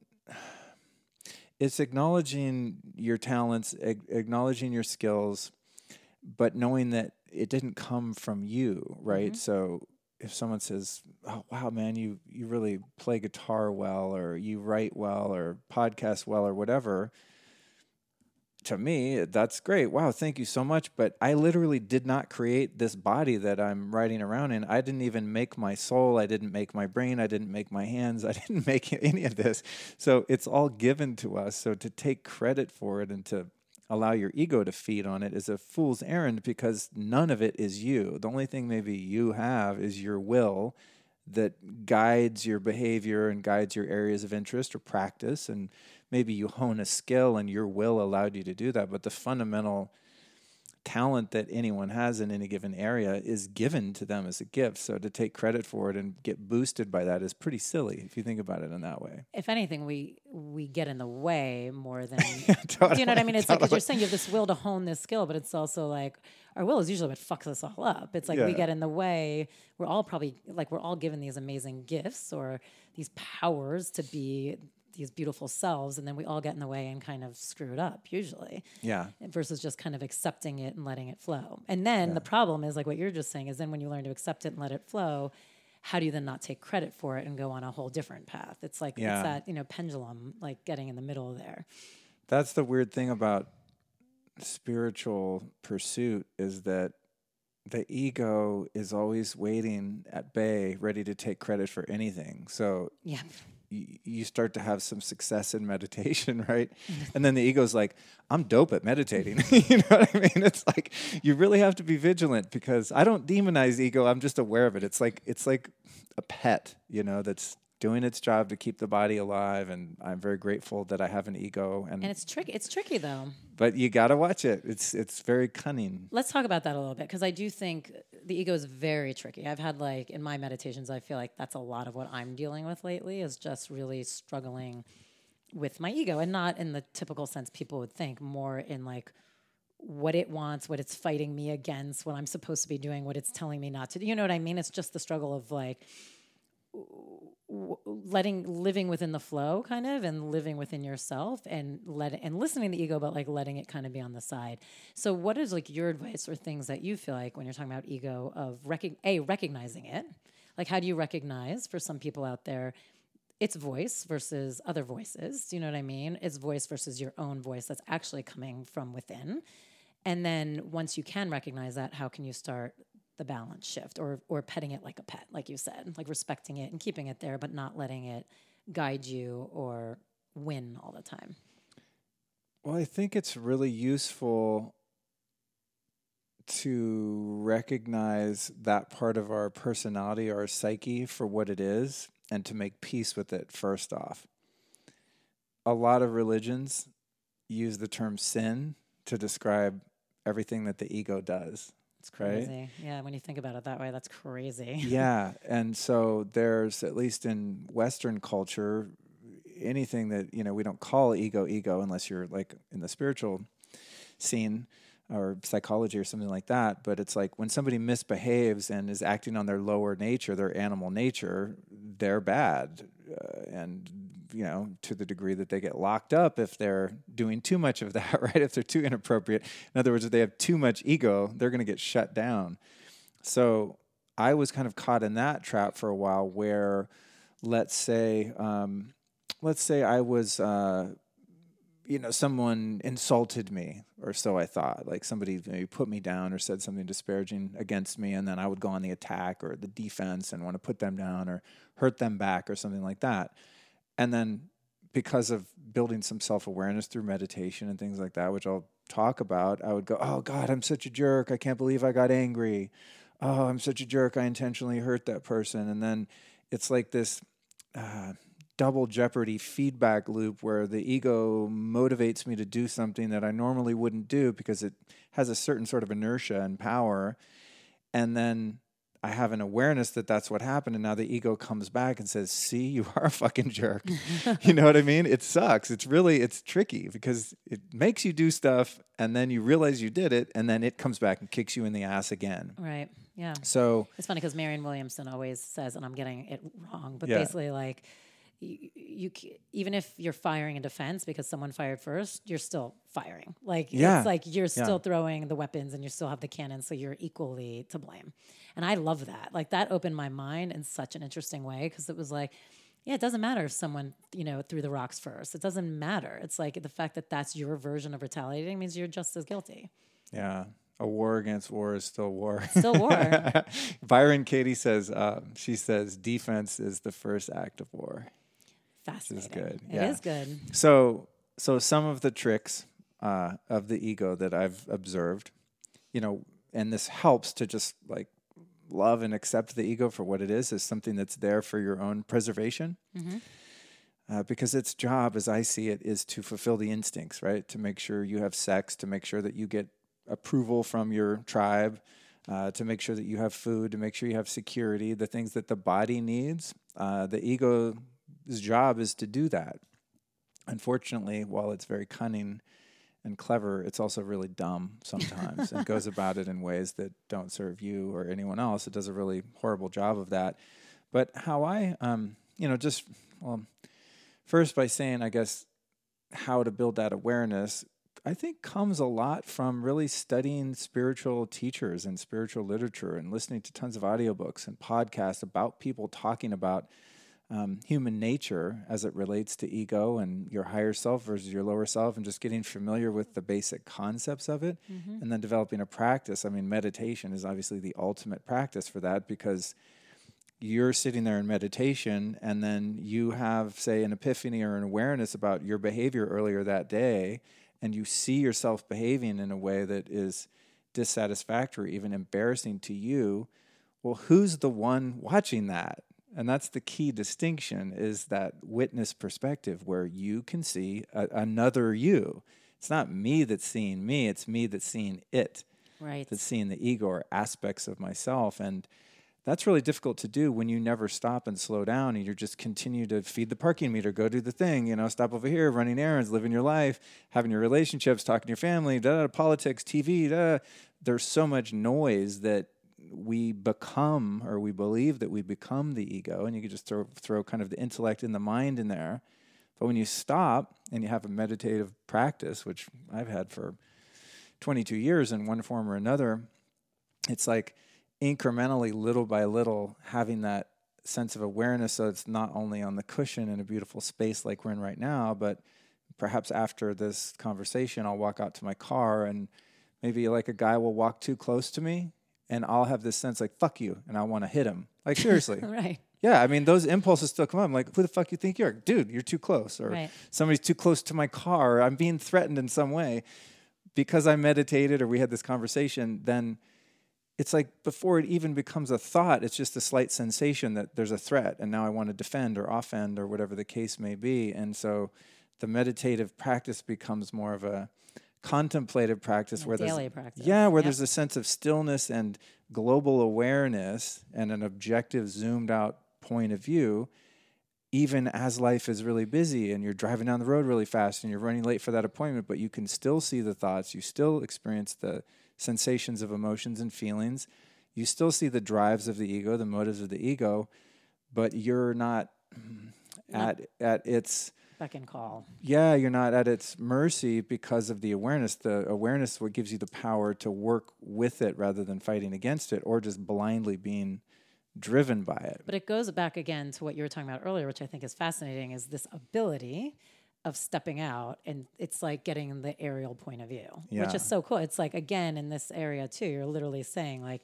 having that moment of being able to see yourself from like a witness perspective. So whether it was that moment of getting yourself off the fucking ground and off drugs, or it's a, or it could be as simple as like, hey, look how you're reacting to this person. The ability to see yourself is huge. Yeah. Yeah. Some of the things that, that I observe, so I'm thinking of, there's kind of the framework of, you know, I think how I and some others start to get a little separation, a little gap between the me and the it. Yeah. is anytime I find myself wanting to defend a position, anytime I want to prove that I'm right, Oh yeah, that's always the killer. those those are pretty good indications. Uh, anytime I want to punish, Yep. anytime I'm afraid that I'm going to lose something that I have or that I perceive that I have. I love these little practice. This is actually really great for people because I feel like we talk about this so amorphously sometimes, but for you to literally Yeah. be like, these are the emotions that signal that you're actually not having the ability to kind of see yourself. Yeah. Anytime I feel the need for other people to like me. Yep. And again, there's nothing wrong with being liked. There's nothing wrong with having sex, getting food, all the things that the ego wants you to have. But without the awareness of when that's in charge, um, another one that's big is comparison. Yep. I'll. I was just talking to a friend of mine last night, and she was t- telling me how she's compared herself with other people in her career and things like that, and how it doesn't feel good. And I said, "Yeah, I totally know what you mean. I'll like, I'll look at Tim Ferriss's downloads of his podcast, and I'm like, I'm a loser. I totally suck." and you know, meanwhile, ignoring the fact And that we do that for yours. that so he's you that he's been doing he's been doing what he's doing for like 20 years. I started a podcast 2 years ago and I want to be where he is already, which Right. you know, on one plane of reality is totally possible, but if I'm if I'm like comparing myself with him, it's different than setting a benchmark and a goal. Like, wow, Tim Ferriss, man, he's crushing it. I'd like to have those many down that many downloads. What can I do to empower myself and really work hard and My thing be is always like strategic. stay in your own lane. That's what I always say. My team Yeah. hears me say it all the time. I'm like, we just stay in our own lane because the minute you're like looking at all the other lanes, and it's like what we were talking about earlier. If you're in it and you're connected to yourself, you will be taken care of exactly what your podcast or my pod or anything we're doing is supposed to do. So I'm always like, if I just stay in my lane and I do it the way we feel like we're supposed to be doing it, it will like the car will get to exactly where it's supposed to get to. I feel a lot better when I operate from that. Yeah. Yeah. Like, you can torture yourself. Yeah. Um, Comparison, comparisons. at, at one. point i was talking to a, um, a woman that i'd been dating and we were talking about money and things like that and she this is another like observation of ego i mean you know men and women i think you know to generalize we have certainly our trigger points For sure. uh, i mean i don't like i have a little bit of a gut it doesn't like bother me much. It's Me like too. I look in the mirror and I'm like, ah, God, I kind of wish I had a six pack, but you know, I love ice cream. Whatever. I'd rather eat the ice cream than have a six pack. But maybe you know, but you know, I've observed with having women in my life, if they had what I have, they would be freaking out. I'm like, what? What's the big deal? So we'll have our things that we kind of freak out about. But anyway, I'm talking to this woman, and she was like talking about money. And she said, Well, yeah, I mean, I've dated some guys that are really, really wealthy and just have so much money. And I was like, I'm a loser. That's ego. Right. I immediately compared myself with them. Meanwhile, ignoring the part where she said, and they were jerks, they they hated what they did for a living, they were miserable. It's like ego doesn't see that. Ego Gives you selective well, hearing. yeah, and its job in nature. If you think about an animal, it's always scanning the environment to, for danger, for threats, or for benefit. And it has to do that by sizing everything up. Threat? No, not threat. Am I higher than that? Am I lower than that? It's just a mechanism of ego. It's always in comparison. So if I have the awareness when she says that, I'm like, oh, there's a little feeling in my body that's like, ow. But because I'm not used to feeling ow most of the time, when there's a little ow, it's like immediately I inquire, what is that? And I go, oh, I feel less than those guys. I mean, it's immediately psychologically available to me. And then the next step is, well, what else did she say? and she said, she's not with those jerks. She's, with, with you. you. Right. So, A, she doesn't care. Otherwise, she would be with some rich guy who's unhappy versus you, Mr. Happiness, doing what you love for a living and, and, you know, doing better financially all the time also. But that comparison, I think, for me is a really good little um, warning sign that, that ego's coming in. And then, as I said, becoming defensive. So, you know, let's say to you, I, I come in here and you're, um, you know, you're like, hey, we're running a little late. And then I get all freaked out because I want to set up my stuff. And then I'm like, well, it's because I had to, da, da, and I start making up excuses or stories and I'm like defending some sort of position. You know, it's like that's ego. Right. I love that. I feel like even it's going to be interesting. Uh, There's going to be a million times tonight where I'm going to be like, ego, ego, ego. Well, it's it's fun though, and when I see it, I just kind of Then like, becomes your like little pal. yeah, I'm like, hey, thank you, good job, good job. But I got it from here. We're cool. We're we we're not, you know, we're part animal, but the higher self. When the higher self is tapped into intuition and grace, then survival is automated. You know, you just put one foot in front of the other and you have a great mate and you have some food and you have shelter and you have a meaningful career. And like the more I follow spirit and just trust in the divine intelligence of God, it's like the ego's job isn't really necessary apart from, you know, doing laundry and making sure you take a shower every once in a while. You know what I mean? Like My ego needs to step up then. you but you don't really you don't need that much ego. You need just a healthy amount of ego Yeah. that enables you to you know find your place in the world in terms of having a personality and a person. I mean, I have a huge ego, but I'm aware of it and I use it to my advantage and use it to help people. I have a big personality and do all these public things and these podcasts and videos and speaking Yep. and if I had no ego, I would be in a cave in the Himalayas fucking meditating and not out in the world. I tell people that all the time. doing my thing, you know. So I'm just I'm aware of it and I try to use it for good and not evil, you know. Be fr- I always say, use your powers wisely. yeah, totally. So I'd be remiss if I didn't talk to you at all about all the biohacking before we go. Yeah. So obviously, it's what you do. You're like a human, you know, experiment at all times. You should see the thing that just arrived today in the mail. Oh my god. and people must send you must get packages all the time. well, this was three packages that are like, that, uh, I mean, like the size of a dog house. I guess would be a good comparison. what size dog though? Yeah, yeah. Maybe not my dog. Uh, I mean, it's like a fifteen thousand dollar. It's called a biocharger, and I discovered these things, this thing years ago, and I was like, well, I, you know, I didn't have the money to just flagrant, flagrantly drop fifteen k on something that just makes you feel good and heals you. But then I went to uh, Tony Robbins' date with Destiny a few months ago, and I walk around the corner, and there's a whole field of biochargers. They're there at his event. And I start talking to them. We're like, oh, Tony's been using these things for years. He has one in each of his houses, and I'm like, Tony's no slouch. I mean, he's a smart guy right. if he's down with these, I'm down with these. And um, I used the device to get me through Date with Destiny, which is like a sleep deprivation nightmare. I mean, it's a beautiful experience, but like you don't sleep, and I don't do well without sleep. So every day I do that biocharger, and so And it just, I mean, what does it do? oh my god, well, I had the guys on my show to explain what it does, and I probably can't do it justice at all. But um, it uses um, Nikola Tesla technology, noble gases, uh, an electrical field, and a pulsed electro. Wait, what's it called? Pulsed electromagnetic field. Essentially, it creates an insane amount of energy that's healthy energy and it ultimately charges your cells. So your cells are electrically charged. Do you feel it immediately, or is it like Yeah. immediate? It's Oh, like a yeah. charge. It's like literally yeah. a charge. Yeah, and I'm doing an event at uh, Rama on Saturday, and I just realized like, oh shit, I'm gonna get this. They're coming to set it up tomorrow, and I'll bring it to Rama because you can. A bunch of people can use it at once. It's, I mean, it's huge. It's Is, like it, is this like, are we becoming aliens and we're plugging ourselves in? essentially, yeah. Amazing. But I I'm love gonna- it. They I'm- know they're laughing because they know the minute we start talking about aliens, I'm very excited. But in my in my workshop, I'm gonna like have everyone. We're gonna use it in the workshop. It's and it. It makes lightning. Like Ooh. you can hold a fluorescent light bulb in one hand and like get one hand close to it and light the Can I light ask bulb. a dirty question? Yeah. Because I know you're in a relationship. yeah, Have you tried it yet, like before sex? Like, has it changed? I just got it. okay, well, I, need, um, I have to know. But I will. I mean, you could have sex in its field. That would be kind of epic, actually. I'm curious. Yeah, I mean, you could put it on the bed or anywhere where you can have sex. Yeah, you could put it on a table and like Your girlfriend will thank me later one for putting could this in be your head. one could be bent over in the field of the the biocharger and probably have a great time. I love it. Um, no, but there's other things that work great for sex. Like what? Um, Pine pollen, Interesting. pine pollen extract from Surthrival. Yeah, it really um, boosts your testosterone in men and women, which is great. It basically pine pollen is the sperm of pine trees, and so it has a biocompatible testosterone in it. Another one that's really good is Joovv red light therapy. Yep. Modulates your hormones, boosts testosterone, um, and makes you pretty.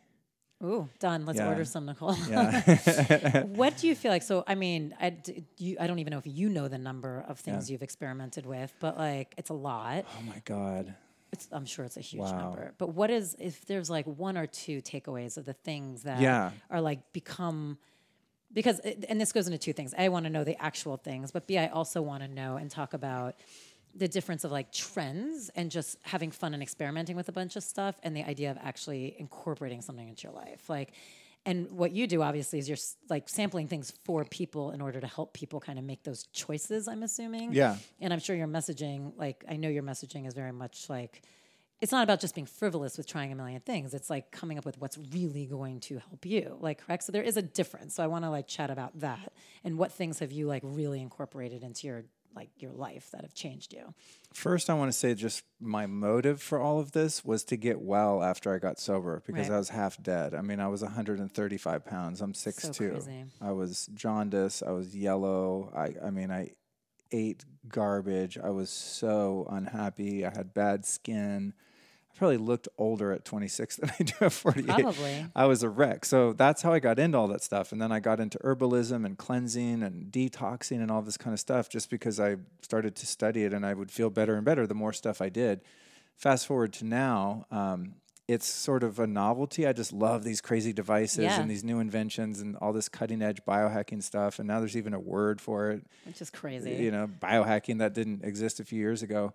And I've taken every supplement and every herb and all of that stuff. But I have to say, to just break it down to core fundamental issue is that why human beings are sick physically and why there's more disease now than ever, even though we have more technology than ever before, is just so simple. And that is that we have become domesticated. Okay, so we sleep in a box, we do interviews in a box, we walk out to another box with wheels, we drive to another box. We're completely cut off from our natural environment.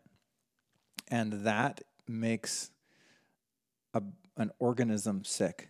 Mm-hmm. So it's like when you take a lion from the Sahara and throw it in the San Diego Zoo, it gets fucking sick It always makes me so sad. because it's it's not its, its natural habitat. yeah. Well, we're not in our natural habitat, and so what does that look like? That looks like chronic degenerative diseases because the inputs from nature that we need, um, primarily light from the sun, um, and fresh air, and being connected to the ground, are missing. And also, just I mean, from a kind of a little more esoteric standpoint, but there's no right angles in nature. Even being inside a building is confusing to your biology because there's no squares in nature. It doesn't exist, I right? I love that. Yeah. So, So like into like a biodome idea of like yeah. that being the future. So, the fundamental issue is that we're cut off from the elements. We live at 68 degrees, most of us our entire life. We never get very cold. We don't get very hot. Right? We're just cozy, cozy, domesticated zoo animals. We're human zoo animals. So that's the fundamental problem you have there. Which animal are you? I'm trying to figure that out. In my former life, uh, a few years ago, a dog would have been appropriate, perhaps, but um, now I don't know. Um, I feel pretty. Um, I feel um, like, um, well, maybe another kind of dog, a loyal, a loyal dog, not a horny dog. Um, but uh, so there's all these devices, there's all these supplements and stuff like that, and everyone wants to know, you know, what's the new shit? Like what? Like a friend of mine just texted me, "Hey, my girlfriend's sick. What vitamins should she take?" And I'm just like, dude. She needs sun. When's the last time she was outdoors? When's Yeah. the last time she was below 68 degrees or above 100 degrees? Um, what our problem is is that we live not only cut off from the environment but we've created a fake environment called blue light like that like that led light right there. We're killing ourselves slowly. well no but you know you have to stay positive. That's the thing you know? It's like i am into awareness not fear. Right, I agree. so there's wi-fi in this building. Wi-fi fries you. It's radiation. It's fucked. You should never be in wi-fi but guess what? We are. So what are you going to do? And that's today. You like, eith- there's almost no way to avoid you it. You either make a decision to move in the middle of the goddamn mountains somewhere and you know barely have electricity and live the dream or you find a way to live in the city and mitigate it. But like that light right there what i always try to explain to people because they're like well what's the big deal?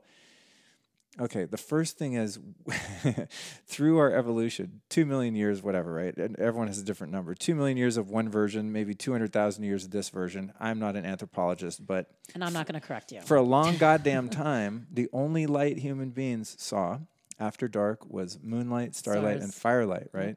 Well, with the advent of the incandescent light bulb, 1780, 1876, whenever it was, um, we have the ability to make it daytime at night, which is amazing.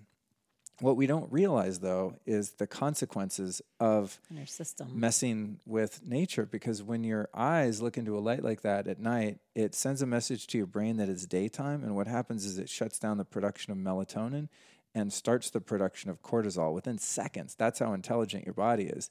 Um, we're light beings. We're actually walking solar panels, and even your whole body, um, your entire skin organ has photoreceptors on it that take in information about the light. So with that light right there that we're looking at, which is a great studio light, and I'm glad you have it because ring lights make you look sexy. but see how it's very, very bright blue? Yeah, like right, like white at. blue. Yeah. So um, that actually, that spectrum of light is so narrow within a certain spectrum, it doesn't even exist in nature. The sun doesn't do that. So when we're in here, our brains are going, "What the fuck is that?" But we don't notice it because it's like, "Oh yeah, it's just a light."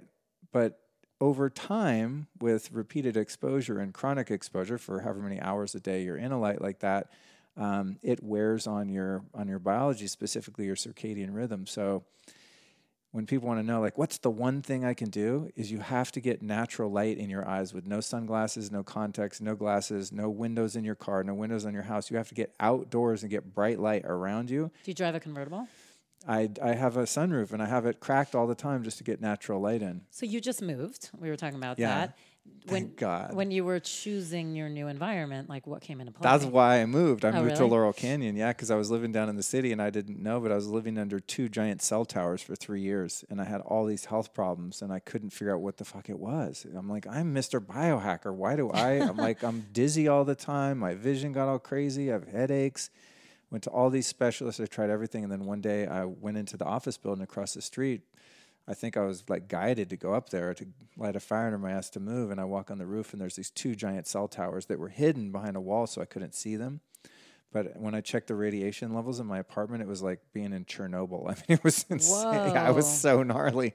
So I had to find something that was out of that, and that's why I moved to Laurel Canyon. Now I'm dealing with the issue of like my phone doesn't work. Right, well, I got so far from the cell towers, I have no phone service. So now I have Wi-Fi in the house, which is the lesser of evils in terms of you know radiation. But um, Do you go by candlelight at night? I you know what I did is I have all the bulbs in my house are all orange. Um, So it's like, yeah. yeah.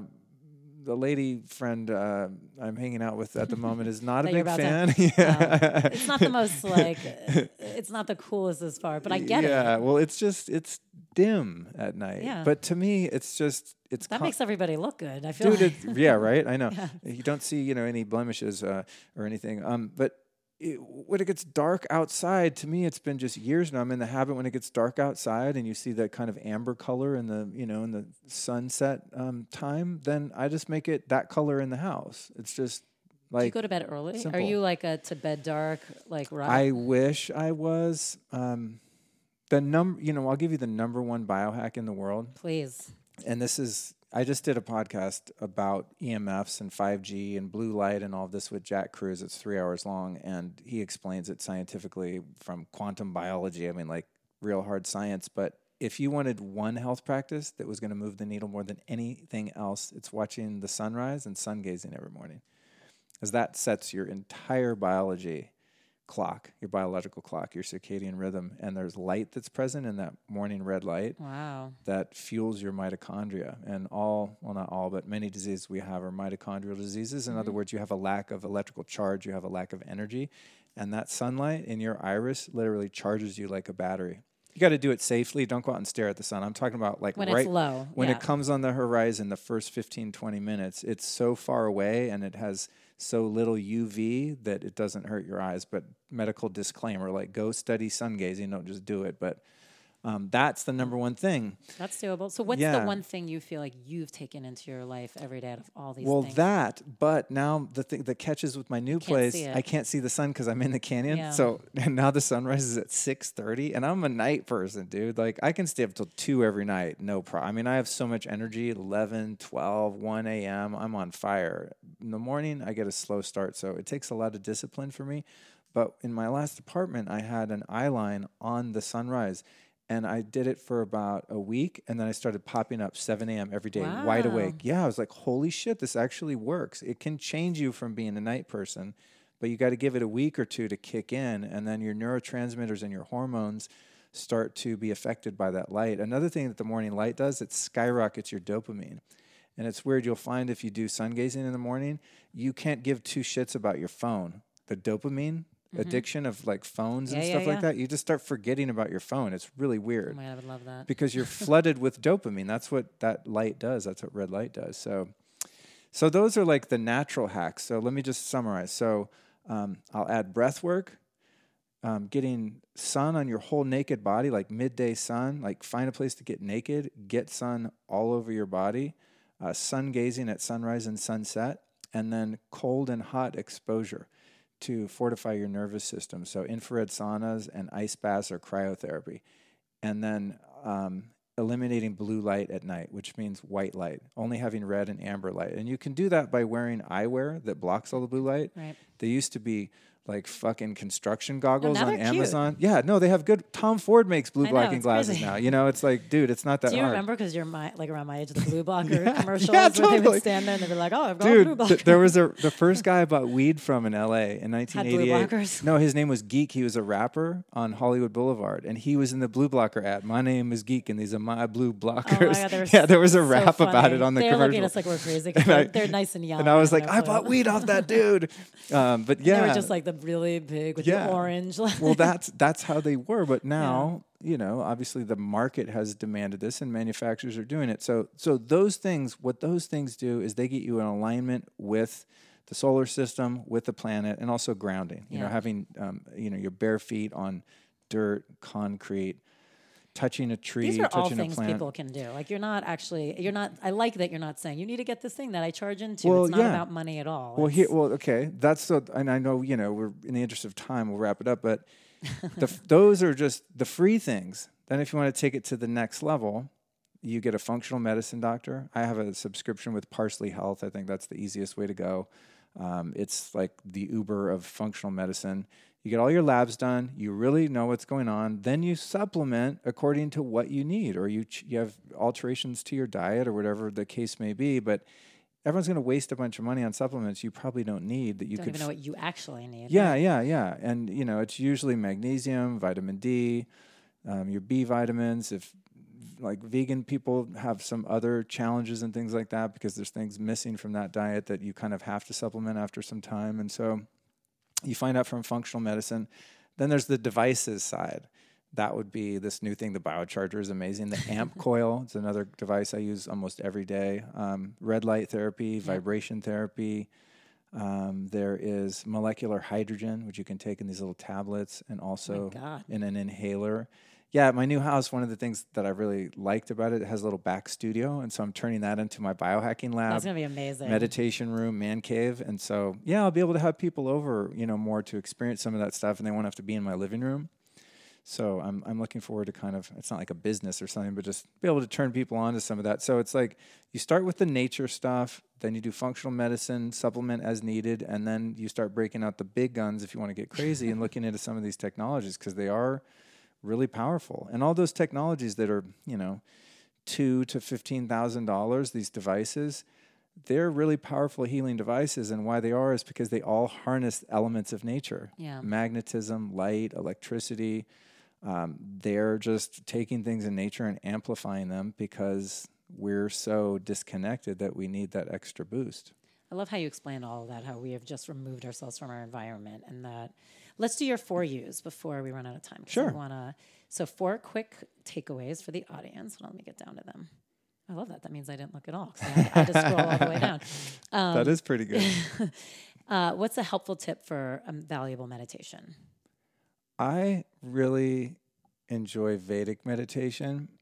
Um, for years, I did apps and visualizations, and I would have to be listening to something, otherwise, my mind would just fade away. I learned my meditation from a guy named Jeff Kober, actually lives right down the street and, oh, and teaches nearby. But I, I mean, I've heard people talk about mindfulness meditation where you watch the breath, and it sounds like the same kind of It's of like thing. an anchor. It's a different anchor. Yeah, it's it's like it's like the mind is a really hyper dog, and the mantra in Vedic meditation or TM, same kind of thing, is like you throw something shiny over there, and the dog kind of chases it, and that's the mantra, and your mind starts kind of following that, and it gives it something to do in a mm-hmm. very subtle way, and then you're able to just kind of drop in to that sense of awareness and consciousness without the mind driving you crazy. But if it does come back in, you don't criticize yourself and think, oh, I'm a shitty meditator. Now I'm thinking again. Trying to make yourself not think is like trying to make yourself not breathe. It's going to torture you. You're going to drive yourself crazy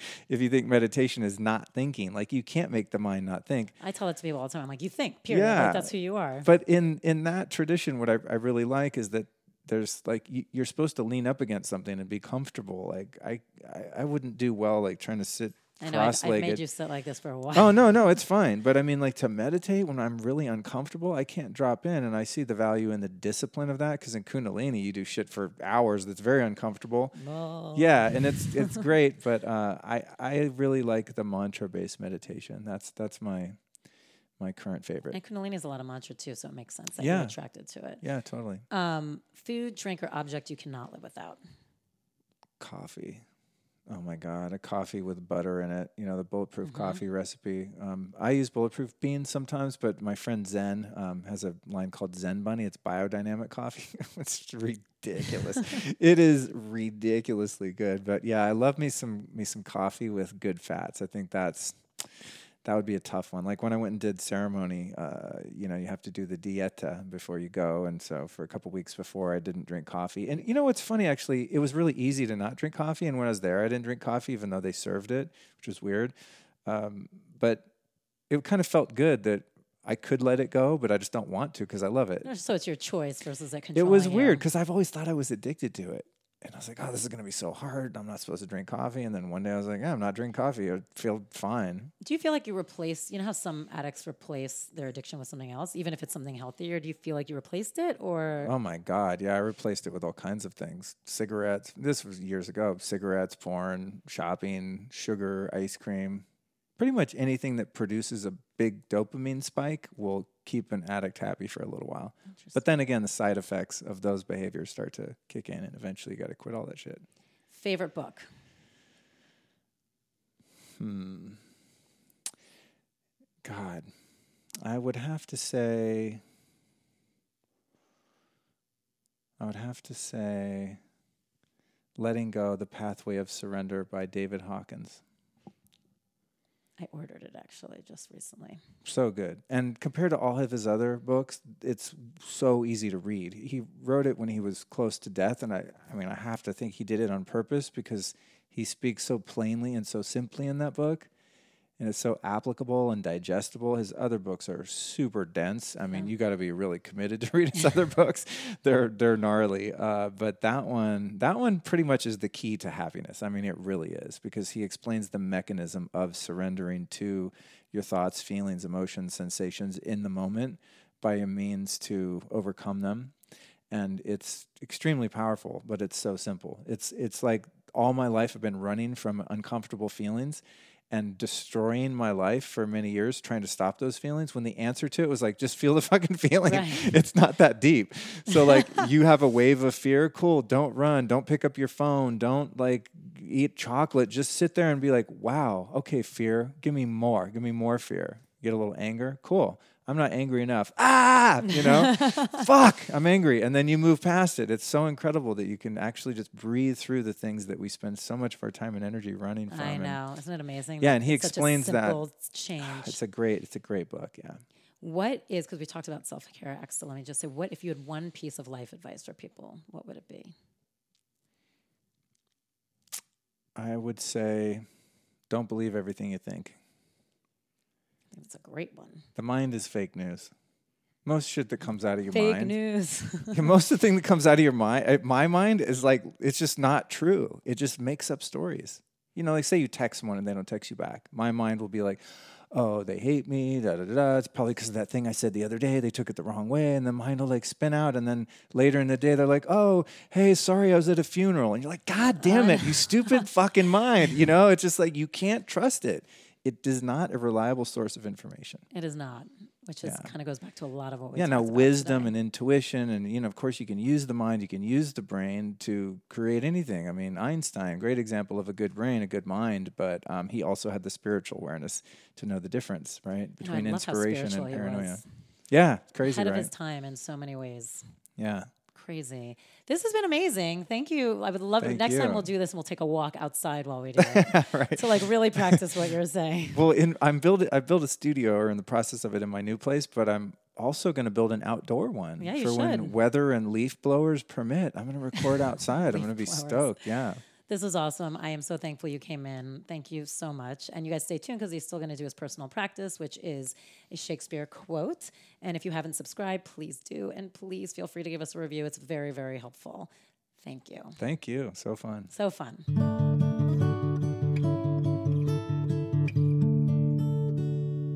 So now Luke is going to do his personal practice for us, which is a quote from Shakespeare. There is no such thing as good or bad, only thinking makes it so. And that is a principle or statement that one could ponder your entire life or multiple lifetimes before you really unpack and digest the depth of that. It takes a high degree of humility and surrender to be able to step back and look at all of the perceived darkness and evil that exists in our world and not label it as bad. And also to have situations in which things are going your way and you're happy and you're getting everything you want and you think, wow, this great event happened, this is good. And then later on, that turns out to be, um, you know, a painful lesson. And you think, oh, I thought that was good, but now it's bad. Well, it's not good or bad. Everything is really neutral. And in a quantum physics meets spirituality sort of way, our reality can truly be created by our perception of it. And if one doesn't have the ability to change one's own perception, life becomes so painful that many of us reach outside of ourselves uh, and find means by which to change our perception artificially without having built the muscle to do it ourselves. So I might walk out of here right now and get a parking ticket and think, oh, this sucks. This is bad immediately. What do you mean there's no such thing as good or bad? How could a parking ticket not be bad? Well, I have no idea uh, of the sequence of events that may have followed had I not taken the pause and, you know, taken that three seconds to pull that off my windshield. I might have been in an accident. I might have missed a chance meeting with a soulmate. You just don't know. There's so many things that are outside of our awareness and our control. And um, to relinquish all judgments and to have a truly open mind where positionalities are free to come and go at will is the key to happiness and freedom.